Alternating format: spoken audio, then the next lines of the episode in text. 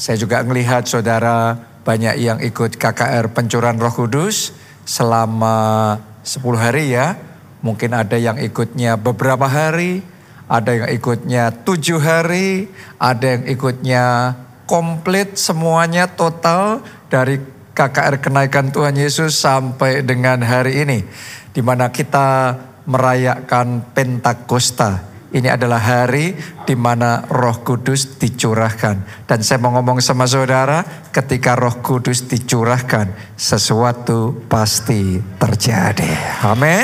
Jadi hari ini saya berdoa Anda semua terima kepenuhan Roh Kudus, Anda semua terima kuasa Allah yang luar biasa. Itu sebabnya kalau Anda perhatikan selama KKR pencurahan Roh Kudus kemarin, ya Anda bisa ngerasain dari hari ke hari pengurapan tambah kuat tambah kuat. Kepenuhan roh kudus itu gitu saudaraku. Ya kepenuhan roh kudus semakin Anda mengejar Tuhan. Semakin Anda mencari Tuhan dengan hati yang haus dan lapar. Rindu lebih dan lebih lagi. Maka kita akan mengalami kepenuhannya lebih lagi. Kepenuhannya lebih lagi. Sebagian orang berpikirnya kepenuhan roh kudus sudah selesai. No, kepenuhan roh kudus itu tanpa batas. Kepenuhan roh kudus itu kita bisa lebih lagi dan lebih lagi dan sementara Anda terima kepenuhan Roh Kudus yang lebih lagi, maka kuasa Allah juga akan dimanifestasikan lebih lagi. Amin. Makanya terus dari waktu ke waktu kuasa Tuhan terus bekerja, mujizat terus terjadi. Ya bahkan kemarin di hari Sabtu, siapa yang datang hari Sabtu kemarin? Boleh angkat tangan. Ya, Anda yang datang di hari Sabtu kemarin, Anda bisa bersak, Anda bisa uh, melihat sendiri bagaimana demonstrasi kuasa Tuhan dinyatakan dan sangat banyak orang yang maju ke mimbar ya untuk memberikan kesaksian instant healing kesembuhan seketika dari berbagai macam sakit penyakit Tuhan kerjakan Amin.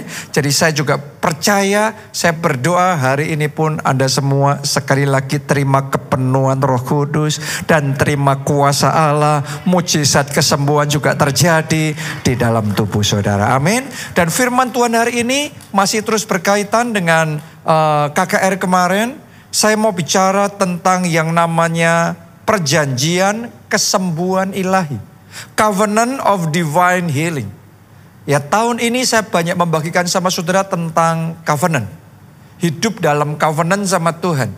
Hidup dalam perjanjian sama Tuhan. Bukan bebas-bebasan ya sekedar ya itu oke okay sih. Tapi ketika saudara masuk di dalam sebuah covenant, maka dimensi hubungan sama dimensi hubungan Anda dengan Tuhan itu akan berbeda karena ada perjanjiannya. Karena ada komitmennya. Contoh misalnya dalam kehidupan sehari-hari, Anda boleh saja ngelihat-ngelihat sana sini properti, tanah, tawar menawar apa. Tapi sebelum semuanya ada ikatan jual beli, akta yang dituangkan dalam akta jual beli, ya cuma ngomong-ngomong aja, ya sah-sah aja, ya baik-baik saja. Tapi not much, ya nggak ada, nggak terlalu banyak uh, apa itu namanya. Uh, nggak terlalu banyak efeknya yang akan uh, apa itu namanya yang akan Anda alami, yang akan Anda terima. Hanya ketika sebuah kesepakatan itu masuk di dalam sebuah perjanjian, maka perjanjian itu ada komitmen. Nah, di situ Anda akan melihat ada efeknya yang sungguh-sungguh berlaku. Betul apa tidak? Nah, kita sama Tuhan juga sama. Saudara ikut Tuhan, saudara bisa ikut Tuhan bebas-bebasan. Anda bisa ibadah kalau Anda suka, bagus. Ya, Anda bisa melayani Tuhan kalau sempat, bagus. Anda bisa memberitakan Injil kalau rela, bagus. Tapi beda sama orang yang buat covenant sama Tuhan dalam hidupnya sekali mengiring Yesus seumur hidup sampai nafas terakhir kita, kita milik Yesus sampai selamanya. Amin. Buat orang lain mungkin ibadah itu kalau nggak hujan, kalau nggak ada janjian, kalau nggak nggak ada kesibukan. Tapi buat saudara dan saya yang namanya ibadah itu sebuah covenant antara kita sama Tuhan. Itu sebuah perjanjian kita sama Tuhan. Sempat nggak sempat harus sempat. Nah itu covenant. Nah kalau saudara ngikuti covenant yang seperti itu sama Tuhan. Saya mau ngomong sama saudara seperti kalau Anda buat perjanjian ya di notaris. Perjanjian itu mengikat cuma kita saja atau pihak yang kedua juga. Dua pihak. Benar nggak? Baik kita maupun dia sama-sama terikat dengan sebuah perjanjian. Itu bedanya. Dan saya mau ngomong sama saudara, kalau Anda mengikatkan diri saudara dengan the covenant of God, dengan perjanjian dengan Tuhan, Alkitab itu sebagai kitab perjanjian. Makanya ada perjanjian lama, ada perjanjian baru. Itu kitab perjanjian. Anda mengikatkan diri, bukan uh, kalau saya suka, kalau saya rela, saya mau, saya melakukan firman yang ini, ayat yang ini, yang ini saya nggak mau, ini saya nggak cocok, ini saya nggak setuju. No, no, no, no, nggak seperti itu. Tapi Anda benar-benar komitmen sama Tuhan untuk saudara hidup di dalam perjanjian berdasarkan kitab perjanjian dengan segenap hati sama Tuhan. Saya mau ngomong sama saudara, maka dari pihak Tuhan dia juga akan komitmen setiap janji-janjinya yang ada di dalam Alkitab, kitab perjanjian itu akan dia pastikan itu akan tergenapi, itu akan terjadi dan Anda alami di dalam kehidupan saudara. Boleh katakan amin. Tepuk tangannya boleh yang paling meriah buat Tuhan kita. Itu sebabnya dalam Alkitab Anda bisa meneliti banyak hal. Anda bisa meneliti covenant of blessings. Perjanjian berkat. Dan kalau Anda ngikuti perjanjian berkat itu dengan sungguh-sungguh, committed loh ya. Sekali lagi, bukan bebas-bebasan loh ya. Anda mau bebas-bebas cuma ngambil yang mana yang baik ya silahkan saja. Tapi kalau saudara mau buat agreement, buat deal, buat covenant sama Tuhan, Anda ngikutin yang Tuhan suruh sama saudara lakukan. Saya mau ngomong sama saudara, yang namanya janji Tuhan dalam hal berkat, dia akan pastikan Anda akan terima, Anda akan alami, dan itu akan terjadi dalam hidup saudara. Amin. Itu covenant of blessings. Ya, sama halnya dengan perjanjian dalam pernikahan, perjanjian dalam keluarga. Kalau Anda melakukan prinsip-prinsip firman Tuhan yang benar, yang diajarkan firman Tuhan, bagaimana membangun pernikahan, bagaimana membangun keluarga dengan benar, maka Anda akan melihat bagaimana keluarga saudara akan mengalami pemulihan, bagaimana keluarga saudara akan dibangun berbeda dari keluarga-keluarga yang lain karena dibangunnya fondasinya adalah covenant perjanjian keluarga yang ada di dalam firman Tuhan. Anda akan melihat bagaimana tangan Tuhan bekerja di dalam keluarga saudara, tangan Tuhan bekerja di dalam pernikahan saudara. Anda akan memiliki pernikahannya harmonis, keluarga yang luar biasa dan rencana Tuhan akan tergenapi dalam keluarga saudara.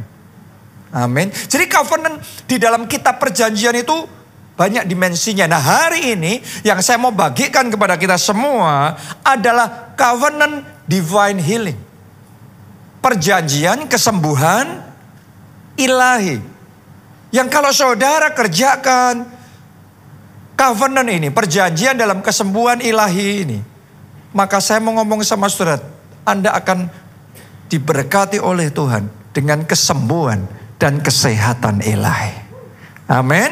Ayo kita baca langsung firman Tuhan di dalam Keluaran 15 ayatnya yang ke-26. Ya, saya akan ambil bagian-bagian yang penting. Keluaran 15 ayat yang ke-26. Firmannya, ini firmannya, perjanjiannya. Jika kamu sungguh-sungguh mendengarkan suara Tuhan Allahmu dan melakukan apa yang benar di matanya dan memasang telingamu kepada perintah-perintahnya dan tetap mengikuti segala ketetapannya. Jadi ini kondisinya. Dalam perjanjian Tuhan ngomong jika. Artinya itu pilihan, saudara mau apa tidak. Kalau enggak ya enggak apa-apa. Tapi kalau Anda mengikatkan diri dengan perjanjian sama jika kamu sungguh-sungguh mendengarkan suara Tuhan Allahmu dan melakukan apa yang benar di matanya dan memasang telingamu kepada perintah-perintahnya dan tetap mengikuti segala ketetapannya. Itu nanti akan kita pelajari hari ini. Apa itu perintah-perintahnya dalam covenant of divine healing ini? Apa itu ketetapannya dalam perjanjian kesembuhan ilahi? Dan kalau Anda komit sama Tuhan dalam covenant divine healing ini, ini yang Tuhan ngomong. Maka aku tidak akan menimpakan kepadamu penyakit mana pun yang telah kutimpakan kepada orang Mesir. Sebab akulah tu sebab aku Tuhanlah yang menyembuhkan engkau. Amin. Kata menyembuhkan di sini dari bahasa aslinya itu Rava. Rava itu artinya menyembuhkan. Rava itu artinya memperbaiki.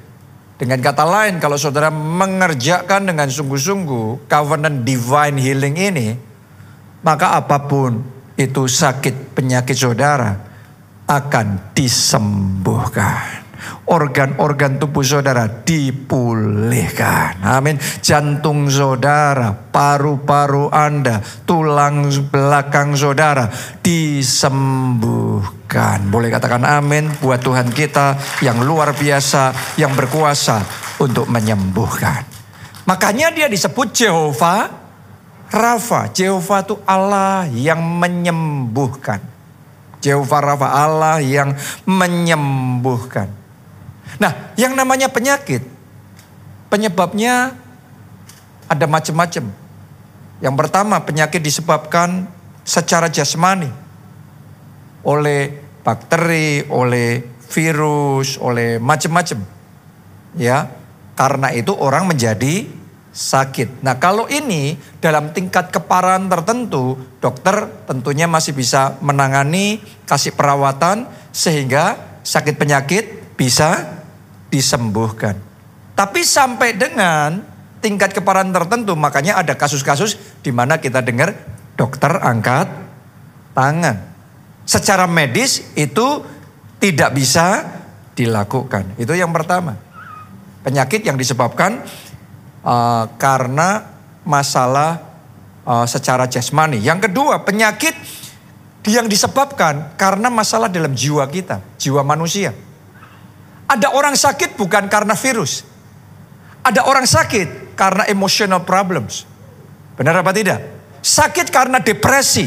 Sakit karena dicekam dengan ketakutan. Sakit karena terus-menerus menyimpan kepahitan dan kekecewaan dan amarah dan dendam dalam kehidupannya. Berapa banyak dari saudara sadar bahwa semuanya itu bisa menyebabkan sakit penyakit.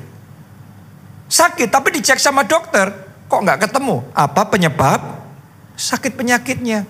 Tapi ketika stresnya ditangani, dia ngalami pemulihan, stresnya hilang, sakitnya hilang sendiri. Karena penyakitnya disebabkan masalah dalam jiwanya. Makanya di gereja kita ada yang namanya retreat encounter. Dan salah satu dalam retreat encounter itu Anda akan dilayani yang namanya inner healing, yang namanya kesembuhan batin. Sehingga emotional problem yang kita alami dalam hidup kita, kita bisa mengalami kelepasan dan kemerdekaan di dalam Tuhan. Amin. Dan kalau kita mengalami kelepasan dan kemerdekaan, maka sakit penyakit kita disembuhkan. Oke. Nah makanya nanti di uh, nanti ke depan gereja kita mau membangun juga counseling center. Karena kadang-kadang Sakit penyakit itu ada yang memang butuh perawatan secara fisik, secara jasmani. Tapi ada sakit penyakit juga yang butuh perawatan dalam jiwanya, psikologinya. Makanya butuh yang namanya konselor. Kita sedang mentraining konselor-konselor di gereja kita. Ya kita sedang mempersiapkan juga fasilitas di gereja kita. Dan secara khusus nanti yang lebih memungkinkan di gedung kita yang di PIK ya akan ada ruangan-ruangan yang akan kita khususkan untuk konseling sehingga nanti Anda bisa dilayani di situ sehingga bisa mengalami kelepasan, mengalami inner healing di dalam kehidupan saudara. Kalau yang ini dokter pun tidak bisa, yang ini butuh konselor, oke? Okay? Karena masalahnya di jiwa. Yang ketiga, sakit penyakit yang penyebabnya itu dalam dimensi roh. Bukan tubuh, bukan jiwa, tapi roh. Kenapa? Karena serangan okultisme, karena kutuk keturunan, karena dosa dan macam-macam. Real, yang seperti ini terjadi. Bagaimana mungkin orang nggak ada apa-apa, mimpi, mimpi digigit serangga, bangun dari tidur, tiba-tiba ada memar di bagian yang digigit itu terus jadi kanker. Terus gimana coba? terjadi yang kayak gitu. Saya mau ngomong sama saudara yang kayak gitu, dokter nggak bisa, konselor juga nggak bisa karena itu bicaranya spiritual power. Spiritual power hanya bisa diatasi juga dengan kekuatan kuasa roh. Dan saya mau ngomong sama hari ini Anda akan terima roh kudus. Dan ketika roh kudus diimpartasikan dalam hidup saudara, maka saya percaya Roh Kudus itu akan menjamah dan menyembuhkan sakit penyakit yang ada dalam tubuh saudara. Boleh katakan amin. Tepuk tangannya pula yang paling meriah buat Tuhan kita. Jadi Tuhan kita Jehovah Rafa dia sanggup menyembuhkan berbagai macam sakit penyakit. Baik yang disebabkan karena urusan jasmani, karena masalah psikologi, emosional, maupun secara roh, Jehovah Rafa sanggup menyembuhkan. Yang dokter tidak bisa sembuhkan, Jehovah Rafa sanggup menyembuhkan. Yang konselor angkat tangan gak bisa menangani lagi karena kadang-kadang urusan kejiwaan manusia ada yang sudah terlalu kompleks. Tapi Jehovah Rafa masih bisa memulihkan hidup saudara dan menyembuhkan sakit penyakit saudara. Amin. Jadi dia sanggup untuk menyembuhkan karena itu dia disebut Jehovah Rafa, Allah yang menyembuhkan. Nah sekarang alasan kenapa Anda bisa disembuhkan. Kadang-kadang sebagian orang berpikir, ya kalau orang itu bisa disembuhkan, orang itu, tapi kayaknya sakit penyakit saya nggak mungkin disembuhkan. Saya mau ngomong sama saudara, Anda bisa disembuhkan. Amin. Boleh nggak sudah katakan saya bisa disembuhkan? Dengan mantap sekali lagi katakan dalam nama Yesus saya bisa disembuhkan. Siapa percaya? Anda bisa, bisa. Ngomongnya yang mantap gitu. Bisa. Sekali lagi bisa disembuhkan. Terjadilah sesuai imanmu. Kenapa Anda bisa disembuhkan? Karena sesungguhnya Anda diciptakan segambar dan serupa dengan Allah. Itu yang pertama. Kalau Anda diciptakan segambar dan serupa dengan Allah, bisa nggak Anda membayangkan Allah itu sakit? Enggak kan? Masa Allah pilek, Allah sakit-sakitan? Kan tidak. Allah itu sehat, Allah itu kuat, dan ketika dia menciptakan manusia segambar dan serupa dengan dia, kita itu sebenarnya diciptakan, didesainnya untuk punya tubuh yang sehat dan kuat. Desain awalnya itu begitu. Tapi sesuatu terjadi dalam perjalanan manusia akhirnya sakit penyakit mulai masuk. Tapi awalnya desain dalam tubuh manusia adalah diciptakan sehat dan kuat. Karena itu mulai hari ini Tanamkan di dalam benak saudara sendiri. Saya diciptakan, tubuh saya diciptakan untuk sehat. Tubuh saya tidak dilahirkan untuk sakit-sakitan. Tubuh saya sehat dan kuat. Amin. Karena sesuai dengan pikiran saudara, demikianlah hidup saudara. Amsal 23 ayat 7, as a man thinketh in his heart, so is he. Seperti yang kita pikirkan dalam hati kita, ya itulah kita. Anda mikirnya tubuh saudara rapuh, sakit-sakitan, ya itulah tubuh saudara. Karena what you believe in your heart, apa yang kau percaya dalam hatimu, apa yang kau pikirkan dalam pikiranmu, apa yang kau perkatakan melalui lidah saudara, seperti itu akan terjadi. Anda percayai saja, Anda sakit-sakitan. Anda yakinkan diri saudara dan berpikir, saudara sebentar-sebentar nanti gampang sakit. Kalau kena hujan sedikit langsung pilek. So are you kalau seperti itu. Tapi mulai hari ini rubah apa yang ada dalam hati saudara. Rubah apa yang ada dalam pikiran saudara. Rubah perkataan saudara. Mulai hari ini sadari Anda diciptakan oleh Tuhan untuk punya tubuh yang sehat. Tubuh saudara, tubuh yang kuat. Kalau Anda percaya itu, Anda pikirkan seperti itu, Anda perkatakan seperti itu, so are you. Demikianlah jadinya tubuh saudara mulai hari ini dirubah oleh Tuhan jadi tubuh yang sehat dan kuat. Katakan amin. Tepuk tangannya yang meriah buat Tuhan kita. Yang kedua, kenapa kita bisa disembuhkan? Karena Yesus sudah mati di kayu salib, menanggung sakit penyakit kita, supaya oleh bilur-bilurnya kita disembuhkan. Jadi kesembuhan itu sudah dia sediakan melalui pengorbanannya di kayu salib. Tadi saya katakan bahwa kita diciptakan segambar dan serupa dengan Allah. Harusnya kita itu sehat dan kuat. Itu desain awal tubuh manusia. Tapi sesuatu terjadi sehingga akhirnya sakit penyakit masuk. Tapi sekarang karena Yesus sudah mati buat kita di kayu salib. Ada jalan keluarnya buat yang sakit melalui pengorbanan Yesus di kayu salib, sakit penyakit Anda bisa disembuhkan. Kanker yang ada di tubuh saudara bisa disembuhkan. Amin. Diabetes atau migrain atau masalah di pencernaan atau masalah di tulang saudara bisa disembuhkan. Tepuk tangannya pula yang paling meriah buat Tuhan kita, buat Yesus yang sudah mati di kayu salib, yang sudah menanggung sakit penyakit kita. Yang ketiga, kenapa kita bisa disembuhkan? Karena kita adalah tubuh Kristus. Dan Alkitab ngomong bahwa kita adalah bait suci Roh Kudus. 1 Korintus 6 ayat 19a. Tidak tahukah kamu buat tubuhmu, tubuhmu, tubuhmu, semuanya katakan tubuhku, lebih keras katakan tubuhku adalah bait suci adalah bait Roh Kudus yang diam di dalam kamu. Tubuhmu bait Roh Kudus. Tubuhmu bait Roh Kudus. Dan kalau ada Roh Kudus, itu Roh Allah, itu Jehovah Rawa dalam hidup saudara, Anda bisa disembuhkan.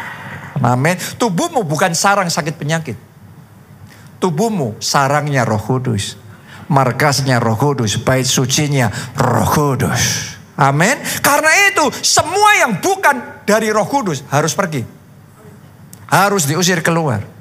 Yang ada dalam tubuh saudara adalah kesehatan kesehatan. Sekarang terima kesembuhan dalam nama Yesus terima kesehatan. Katakan amin. Tepuk tangannya yang paling meriah buat Tuhan kita. Saya merasakan pas saya ngomong seperti itu, di sini ada yang mahnya disembuhkan oleh Tuhan. Masalah pada mah ada disembuhkan oleh Tuhan.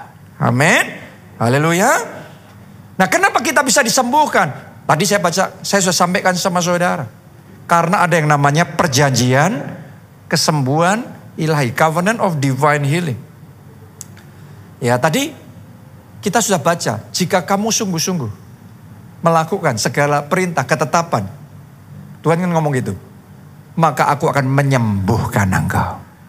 Nah lihat, apa itu perintah dan ketetapan Tuhan? Kita pelajari di dalam kitab perjanjian, pasal-pasal dan ayat-ayat Makanya kalau Anda di notaris kan ada pasal berapa, ayat berapa, betul apa tidak? Dalam kitab perjanjian juga sama, ada pasal berapa, ayat berapa. Dan kalau saudara kerjakan perintah dan ketetapan Tuhan di dalam kitab perjanjian tentang divine healing ini, kesembuhan ilahi ini. Healing is yours. Kesembuhan adalah milik saudara. Amin. Apa itu saja yang harus kita lakukan? Di dalam covenant of divine healing ini. Nomor satu, lahir baru dan bertobat. Dimulai itu dulu. Kita baca Mazmur 103 ayat 2 sampai ayat yang ketiga. Pujilah Tuhan hai jiwaku dan janganlah lupakan segala kebaikannya. Dia yang mengampuni segala kesalahanmu. Coba saudara katakan, terima kasih Tuhan Katakan terima kasih Tuhan. Dosa-dosaku sudah diampuni.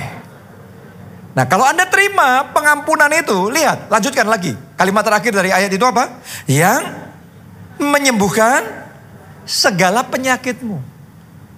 Jadi kalau kesalahanmu, dosa-dosamu diampuni, maka sakit penyakitmu bisa disembuhkan.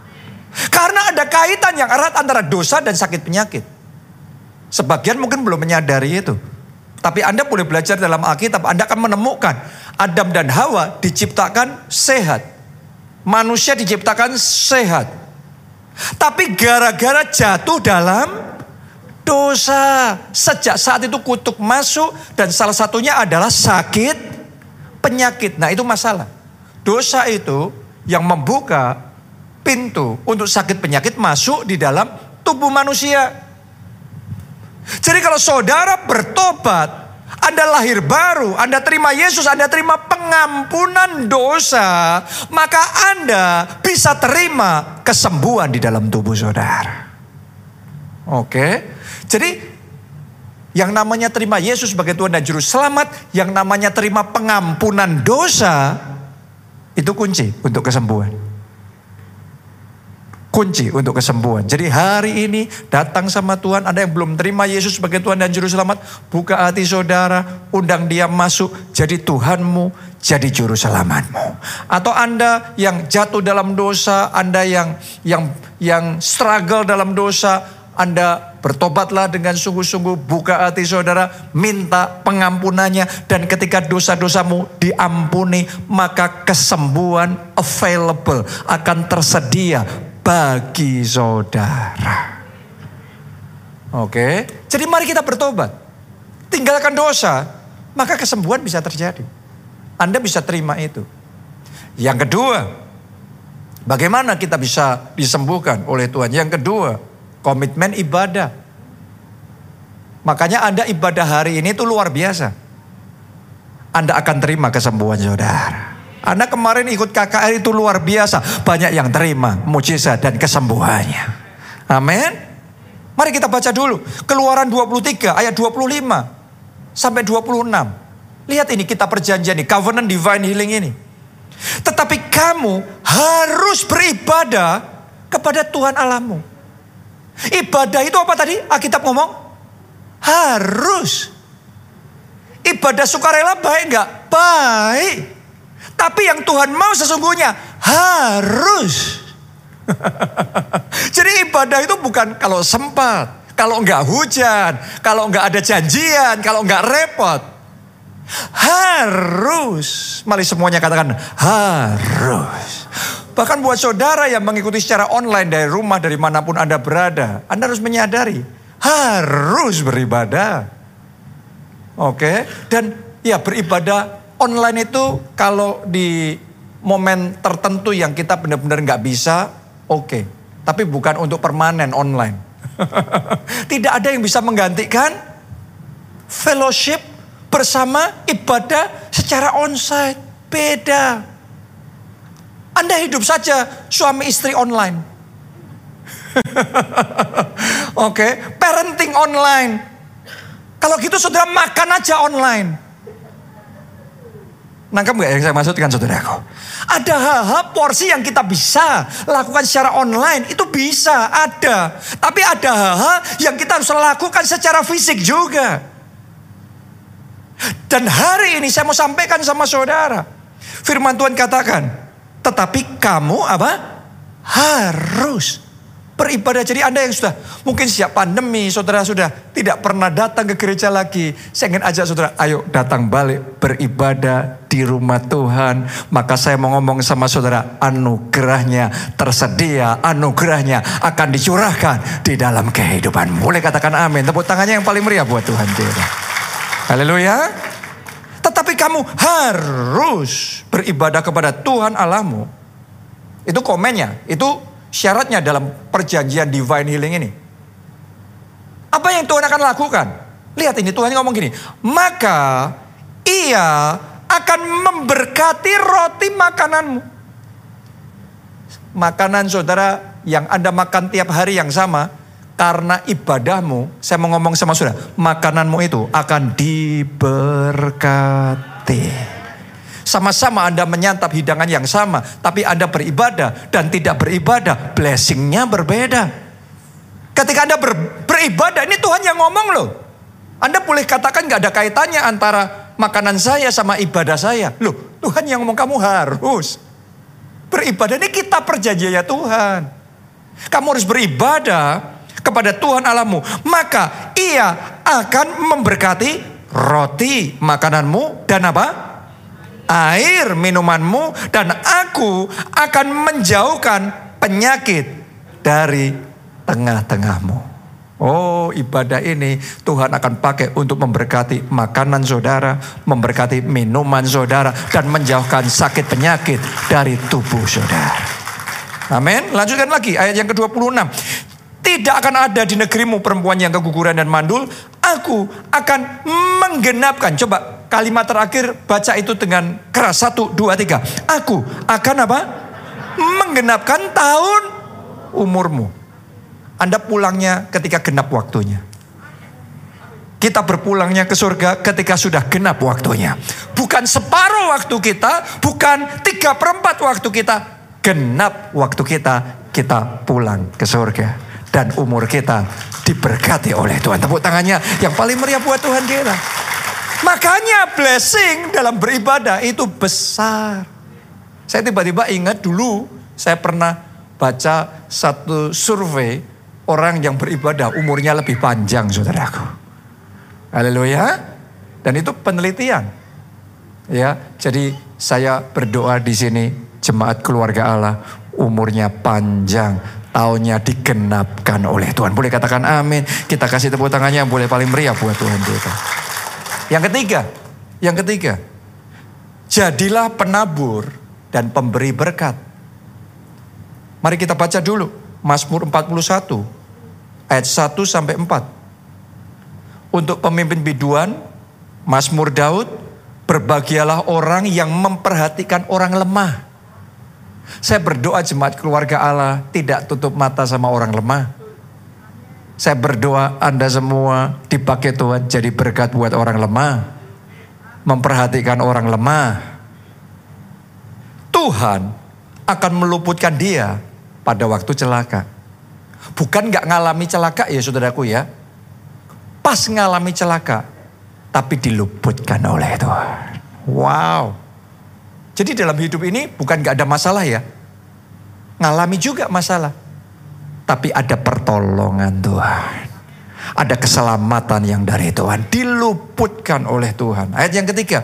Tuhan akan melindungi dia dan memelihara nyawanya. Wow. Saya berdoa perlindungan Tuhan memagari hidup saudara. Dan Tuhan memelihara nyawa saudara. Tuhan menyayangkan nyawa saudara. Amin. Sehingga ia disebut berbahagia di bumi.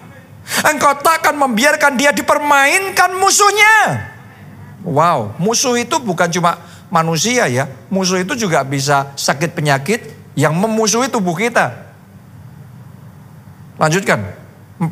Ayat 4. Tuhan membantu dia di ranjangnya waktu sakit. Kalaupun Anda mengalami sakit yang namanya tubuh manusia. Tapi Tuhan membantu saudara. Wow, tidak dibiarkan sendiri. Di tempat tidurnya kau pulihkannya sama sekali dari sakitnya. Terima itu berkat, terima itu berkat, terima itu berkat, terima itu berkat. Karena itu hari ini saya ingin ajak saudara jadi berkat. Tepuk tangan sekali lagi yang meriah buat Tuhan kita. Ya, saya bersyukur jemaat keluarga Allah itu jemaat yang hatinya selalu rindunya jadi berkat. Ya, kita gereja kita juga punya kerinduan mau bangun panti asuhan. Karena di kitab Ayub Ayub ngomong bahwa anak-anak yatim piatu itu mereka tidak punya penolong. Ya kalau anak-anak saya, saya pasti menolong dan memperjuangkan untuk mereka sekolah, untuk mereka bisa terpelihara hidupnya, mereka bisa baik hidupnya, benar hidupnya, betul apa tidak? Ada orang tuanya, anak-anak saudara juga sama. Karena ada orang tua yang memperjuangkan. Tapi kalau anak yatim piatu siapa yang memperjuangkan? Makanya Ayub ngomong, gak punya penolong. Untuk mereka yang nggak punya penolong, nggak punya orang tua yang memperjuangkan. Gereja kita berdoa, Tuhan pakai kami. Tuhan pakai kita semua. Jadi penolong buat anak yatim yang tidak punya penolong. Oh berkat yang Tuhan janjikan ini. Tuhan akan berikan kepada saudara dan saya. Amin. Ya. Jadi ayo di mana pun kita berada. Jadi berkat. Beberapa waktu yang lalu juga gereja kita merenovasi rumah jemaat yang ketika kita dapati, loh kok sudah tidak layak ditinggali. Karena rumahnya sudah, aduh parah sekali saudaraku. Nggak layak, nggak pantas ditinggali. Tapi kita mulai bergerak, jemaat mulai bergerak, mulai direnovasi. Akhirnya sekarang tinggal dengan layak. Rumah itu jadi nyaman untuk ditinggali. Itu namanya jadi berkat. Berapa waktu yang lalu ada juga seorang pelayan Tuhan di gereja kita yang rumahnya terbakar separuh. Tapi tiba-tiba Tuhan gerakkan hati saya. Jadi berkat. Tuhan gerakkan juga hati teman-teman yang lain. Bantu bareng-bareng gotong royong. Rumah itu dibangun kembali. Jadi berkat. Jadi terlebih berkat memberi daripada menerima. Anda jadi berkat, ternyata berkatnya yang balik yang kita tuai bukan cuma berkat keuangan saja loh. Tapi tadi Anda bisa melihat nggak? Berkat perlindungan, berkat kesehatan, berkat umur panjang. Tuhan berikan kepada saudara. Boleh katakan amin. Tepuk tangannya yang paling meriah buat Tuhan kita. Setiap minggu selama 10 tahun lebih, setiap minggu yang sudah jalan 10 tahun lebih, gereja kita itu selalu ngasih makan seribu orang. Mereka yang membutuhkan. Ya kalau seribu berarti dalam setahun berarti dikali 52 minggu berapa itu? 52 ribu. Itu yang rutin. Itu belum termasuk kalau kita ada acara baksos lagi, apa lagi, apa lagi, apa lagi. Dan jalan 10 tahun.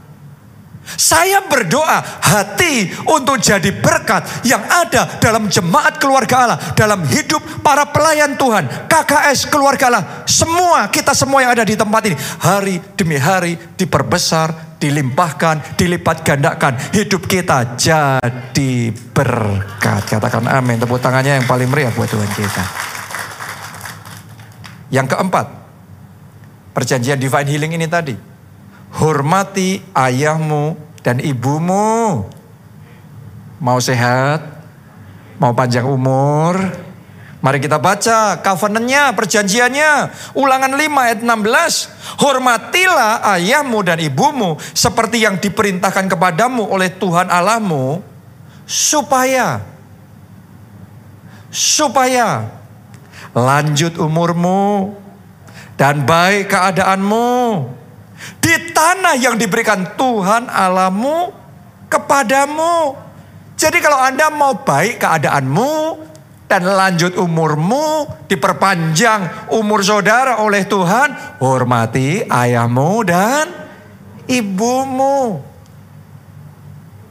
Sayang sekali kalau Anda melewatkan blessing ini karena Anda sakit hati sama orang tua saudara, karena Anda punya orang tua yang Ya masalah orang tua sama anak kan klasik saudaraku ya. Dari generasi ke generasi juga ada saja ya masalah-masalah orang tua yang sewenang-wenang, orang tua yang nggak mau tahu kita, orang tua yang mungkin buat saudara ngerasanya nggak pantas dihormati. Tapi saya mau ngomong begini sama saudara, upahmu akan lebih besar. Kalau saudara berbuat baik, Yesus ngomong, sama orang yang berbuat baik, apa upahmu? Tapi ketika orang berbuat jahat, kita berbuat baik, besar upahmu.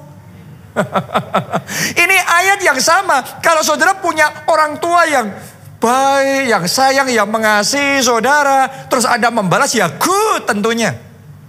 Tapi kalau saudara punya orang tua yang gak baik, yang mungkin sewenang-wenang, tapi ya maksudnya Anda tentunya mesti ngerti jaraknya ya. Dalam hubungan mesti ada batasnya ya. Tapi Anda punya sikap tetap menghormati ayahmu dan ibumu. Saya mau ngomong sama saudara, berkat yang disampaikan firman Tuhan akan dilipat kali gandakan. Baiklah keadaanmu, panjang umurmu, lanjut umurmu. Boleh katakan amin. Tepuk tangannya yang paling meriah buat Tuhan kita. Mari hormati orang tua kita. Mari hormati ayahmu dan ibumu. Amin.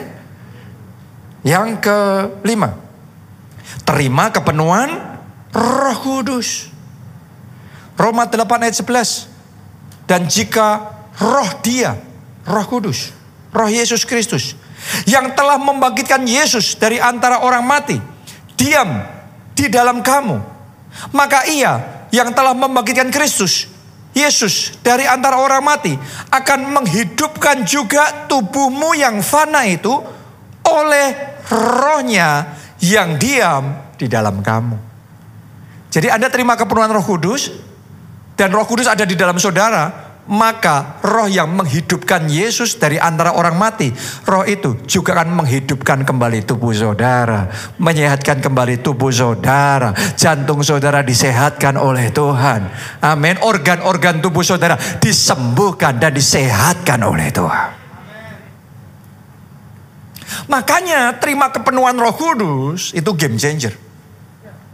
Tiap hari Anda bangun, doa dulu sembah dia, tinggikan Yesus, dan minta dia memenuhi Anda dengan roh kudusnya. Ketika Anda dipenuhi dengan roh kudusnya, itu roh yang menghidupkan Yesus dari antara orang mati. Alkitab mau, dia juga akan menghidupkan tubuhmu yang fana itu. Menghidupkan, menyembuhkan, menyehatkan, menyegarkan, memulihkan. Tubuhmu yang fana, tubuh kita yang mungkin Anda sedang bergumul dengan sakit penyakit itu. Dihidupkan, disembuhkan oleh roh kudus. Jadi kepenuhan roh kudus itu bukan cuma sekedar getar-getar, terus kemudian reba. Yes, itu satu bentuk manifestasi ketika Anda terima kepenuhan roh kudus. Tapi roh itu akan menghidupkan, menyehatkan, memulihkan, menyegarkan tubuh saudara. Amin. Tepuk tangan yang meriah buat Tuhan kita. Yang keenam, ini waktunya sudah habis. Saya cepat ya. Yang keenam, ah, pemain musik boleh naik ke mimbar. Dengarkan firman kesembuhan. Tahukah saudara yang sedang saya bagikan ini adalah firman kesembuhan yang daripada Tuhan. Dari tadi ayat demi ayat loh. Benar nggak? Mazmur 107 ayat 20 disampaikannya firmannya dan disembuhkannya mereka, diluputkannya mereka dari liang kubur. Anda harus ngerti, tidak perlu nunggu nanti didoakan. Sekarang juga, sementara firman kesembuhan diberitakan, disampaikan, ditulis ini, disampaikannya firmannya dan disembuhkannya mereka. Sekarang terima kesembuhan saudara. Terima kesembuhan saudara. Terima kesembuhan saudara. Katakan tiga kali amin. Amin. Amin. Katakan aku sembuh. Aku sembuh. Aku sembuh. Tepuk tangannya buat Tuhan kita yang paling meriah. Yang ketujuh yang terakhir. Perkatakan perkataan kesembuhan. Perkatakan perkataan kesembuhan. Jadi gunakan perkataan saudara untuk menyembuhkan tubuh saudara. Karena hidup dan mati dikuasai oleh lidah. Barang siapa suka mengemakkannya, ia akan memakan buahnya. Alkitab ngomong itu, kitab perjanjian ngomong itu. Jadi pakai lidah saudara untuk menyembuhkan sakit penyakit saudara. Jangan pakai perkataan saudara untuk menegaskan bahwa Anda sakit, tubuhmu rapuh, Anda nggak bisa sembuh. Banyak orang berpikir kalau ngomong nanti, lo bukan bohong loh saudaraku. Ini bukan bohong. Kita ini sedang pakai perkataan kita untuk melawan sakit penyakit kita. Kita sedang pakai lidah kita untuk mengaktifkan kuasa Tuhan supaya bekerja dan mendatangkan kesembuhan bagi tubuh kita. Anda lihat saja, orang ketemu sama Yesus, kalau Yesus cuma diem, nggak terjadi apa-apa. Tapi ketika Yesus ngomong sembuh, maka yang sakit jadi sembuh. Karena perkataan itu berkuasa. Alkitab ngomong, aku tidak akan mati. Melainkan hidup. Dan memberitakan perbuatan-perbuatan Tuhan yang besar, yang ajaib. Jadi hari ini sakit penyakit yang ada dalam tubuh saudara tidak akan mendatangkan kematian, tapi akan menghidupkan saudara. Tapi saudara akan disembuhkan oleh Tuhan. Anda akan hidup, Anda akan melayani Tuhan, Anda akan jadi berkat hidupmu untuk kemuliaan Tuhan. Amin. Mari bangkit berdiri. Berkaryalah, berkaryalah roh Bekerjalah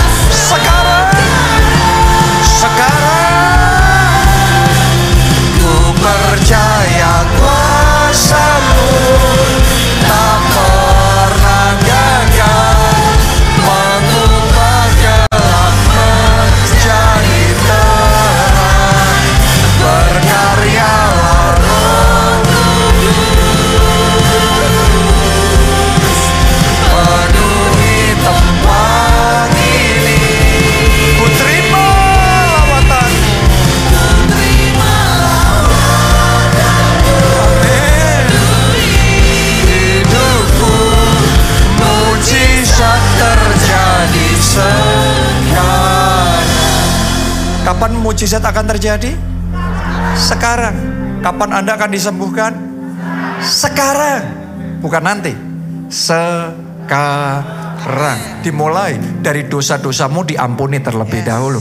Anda terima pengampunan dosa terlebih dahulu. Karena itu saya mau berikan kesempatan bagi Anda yang belum pernah terima Yesus sebagai Tuhan dan Juru Selamat. Ayo buka hati saudara. Undang Yesus masuk jadi Tuhan dan Juru Selamatmu. Engkau akan menerima pengampunan dosa. Engkau akan diperdamaikan dengan Allah. Dan engkau akan diberikan jaminan keselamatan di dalam kerajaan surga. Mari kita angkat dua tangan kita ikuti doa ini. Tuhan Yesus, masuklah dalam hidupku jadi Tuhan dan Juru Selamatku. Ampuni dosa-dosaku. Sucikan dan kuduskan aku. Mulai sekarang hidupku milik Yesus. Aku siap mengiring Yesus. Melayani Yesus seumur hidupku. Terima kasih Tuhan Yang kedua saudaraku, kesembuhanmu akan dia kerjakan sekarang. Mujizat itu akan dia kerjakan sekarang. Amin Sekarang. Amin Sekarang Amin. Anda bisa disembuhkan. Anda bisa terima kesembuhan itu. Sekarang. Karena itu di mana pun Anda berada. Di bagian tubuh yang sakit. Satu tangan saudara letakkan. Dan yang satu kita angkat di hadapan Tuhan. Kalau Anda nggak ada sakit penyakit. Tapi saudara punya keluarga yang sakit. Orang tua, anak, teman yang sakit di rumah atau di rumah sakit dan Anda mau berdoa buat mereka, angkat dua tangan saudara. Satukan hati di dalam doa. Karena roh Allah itu tidak terbatas. Kita manusia dibatasi dengan tempat dan waktu. Tapi Allah tidak terbatas. Kita berdoa di sini dan Tuhan bisa menyembuhkan orang yang sakit di rumah. Tuhan bisa menyembuhkan mereka di rumah sakit. Saat ini satukan hati dalam doa. Ya Roh Kudus, kami percaya Tuhan Yesus. kami percaya bahwa di dalam nama Yesus ada kesembuhan. Nama yang berkuasa, nama yang ajaib, yang ketika kami perkatakan dengan iman, maka keajaiban itu dinyatakan. Kuasa itu bekerja.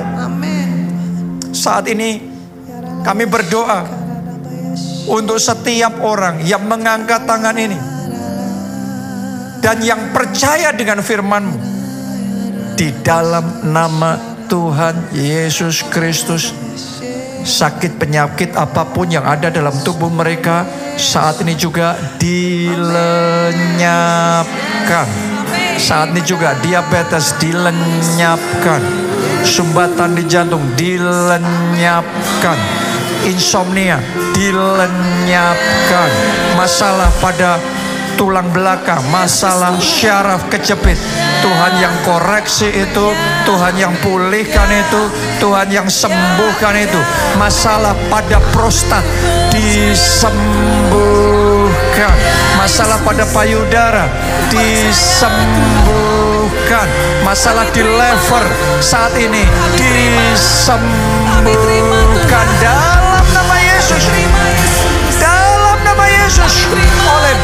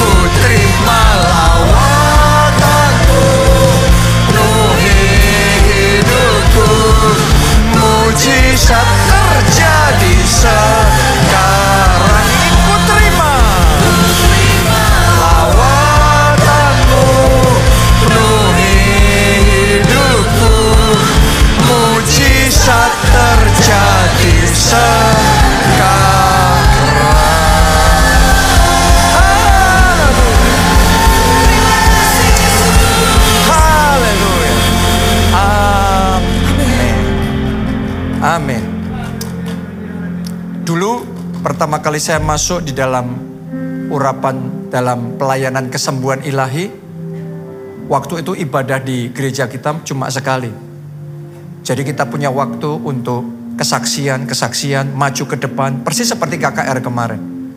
Ya, tapi kalau sekarang enam kali ibadah kita nggak. Kalau kemarin sekali ibadah waktu KKR Sabtu bisa dilakukan itu pun butuh waktu empat jam ibadahnya. Betul apa tidak, saudaraku? Kemarin empat jam ya, hampir empat jam kemarin itu. Empat jam ibadah. Ya, jadi nggak ada masalah. Anda bisa bersaksi di mana pun Anda berada. Jadi cek bagian tubuh yang sakit dan terima kesembuhan saudara. Amin. Dan bersaksi, bersaksi, bersaksi. Dan hari ini Pastor Raymond, Pastor Raymond Moy akan masih melayani dua kali di PIK jam 10 dan jam 1. Kemarin banyak sekali yang maju ke depan satu persatu. Makanya yang lama itu kesaksiannya tuh loh saudaraku ya. Satu persatu bersaksi, disembuhkan, disembuhkan. Hari ini, dan saya sudah dengar banyak yang menghubungi temannya, keluarganya yang sakit dibawa datang untuk terima kesembuhan yang dari Tuhan. Jadi kalau Anda bisa dari sini berangkat langsung ke sana. Kepik, Anda bisa beribadah dan terima berkat double porsi. Amin. Satu untuk diri saudara, tapi jangan lupa telepon keluargamu, telepon teman-teman saudara. Ingat yang sakit siapa, yang butuh kesembuhan siapa, yang punya pergumulan masalah kesehatannya siapa. Kemarin Pastor Raymond bersaksi, presiden direkturnya Toto. Ya kalau di toilet kan banyak itu merek Toto itu.